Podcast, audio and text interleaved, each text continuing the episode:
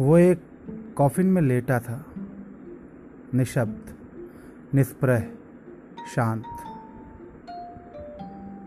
उसके साथ जैसे उसका नाम भी खत्म हो गया था।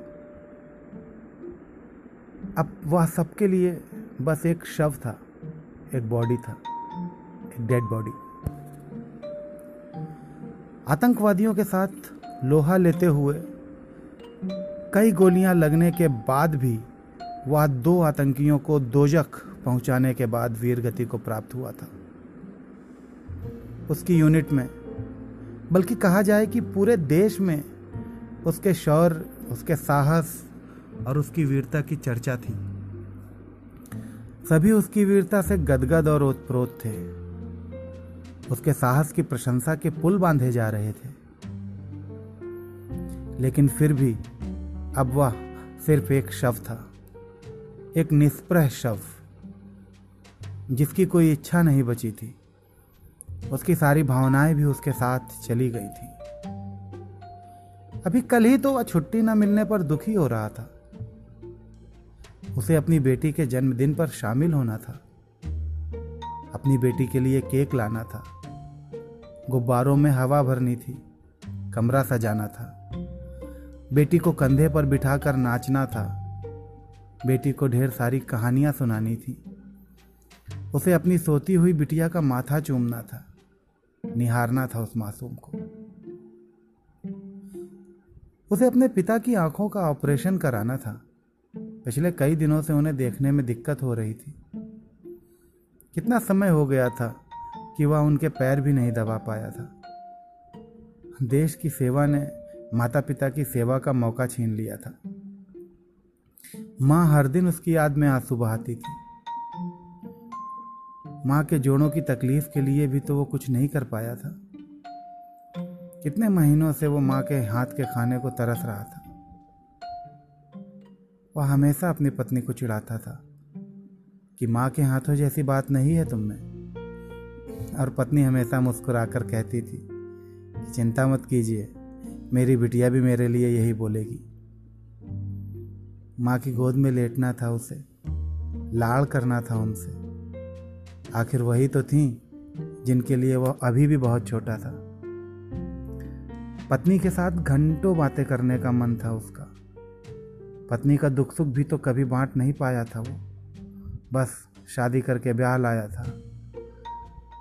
और वो बॉर्डर पर नौकरी करने चला गया था और पत्नी को घर पर नौकरी में बिठा दिया था। पत्नी को गले लगाने का मन था उसका। अपनी पत्नी के साथ भविष्य की कल्पनाएँ करनी थी उसे। जब उसकी पत्नी उसे देखकर शर्माती थी तो उसे बहुत अच्छा लगता था। अपनी पत्नी को शर्माते हुए देखना था उसे। भाई के साथ बाइक पर रेस लगानी थी उसको। उसको चेस में हराना था। और पंजा लड़ाने में अपने भाई से हारना था उसे।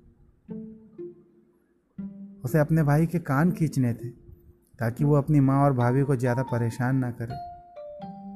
और उसका माथा भी चूमना था, क्योंकि वो ही तो था जो उसकी जगह पर सारे फ़र्ज़ निभा रहा था। बहन की शादी के लिए लड़का देखना था। उसको उसकी पसंद का लहंगा दिलवाना था। बहन को चिढ़ाते हुए माँ से कहना था कि इसको कुछ सिखा दो, वरना इसकी सास इसको झाड़ू से पीटेगी। और फिर जब पलट कर माँ कहती कि तूने ही तो बिगाड़ा है इसे तो बस झेप कर हंस देना था। दोस्त की शादी में टल्ली होकर गिरने तक नाचना था उसे। उनको गालियाँ दी और उनसे गालियाँ सुने हुए भी तो कितने महीने बीत गए थे। अभी कल ही तो कमांडर साहब ने कहा था कि दो हफ्तों बाद चले जाना और तब जाकर अपनी सारी इच्छाएँ पूरी कर लेना। उसने बस सर हिला दिया था यह सुनकर। कलवा बहुत बेचैन था। लेकिन वो जानता था कि देश की सेवा उसकी सारी इच्छाओं पर भारी है। और आज आज वो एकदम शांत है। उसकी बेचैनी भी उसकी इच्छाओं के जैसे समाप्त हो चुकी है। लोग बता रहे हैं कि बर्फ़ के धसकने की वजह से वह और उसके चार साथी आतंकियों के सामने जा गिरे थे। उधर से एक बर्स्ट आया था गोलियों का। तुरंत ही। और पाँचों के शरीर में अनगिनत गोलियाँ धस गई थीं। फिर भी उन पाँचों ने आतंकियों को मारने के बाद ही अपनी साँसें छोड़ी। उसके पहले नहीं। देश के लिए उसने अपनी जान दे दी। उसकी सारी इच्छाएँ, सारी भावनाएँ खत्म हो गईं। इस देश के लिए उसने अपना सर्वस्व न्यौछावर कर दिया। उसका परिवार जीवन भर उसके वियोग का दुख सहेगा। उसकी बेटी का माथा जीवन भर अपने बाप के चुम्बन के लिए तरसता रहेगा। अब वो कभी अपने पिता के पैर नहीं दबा पाएगा।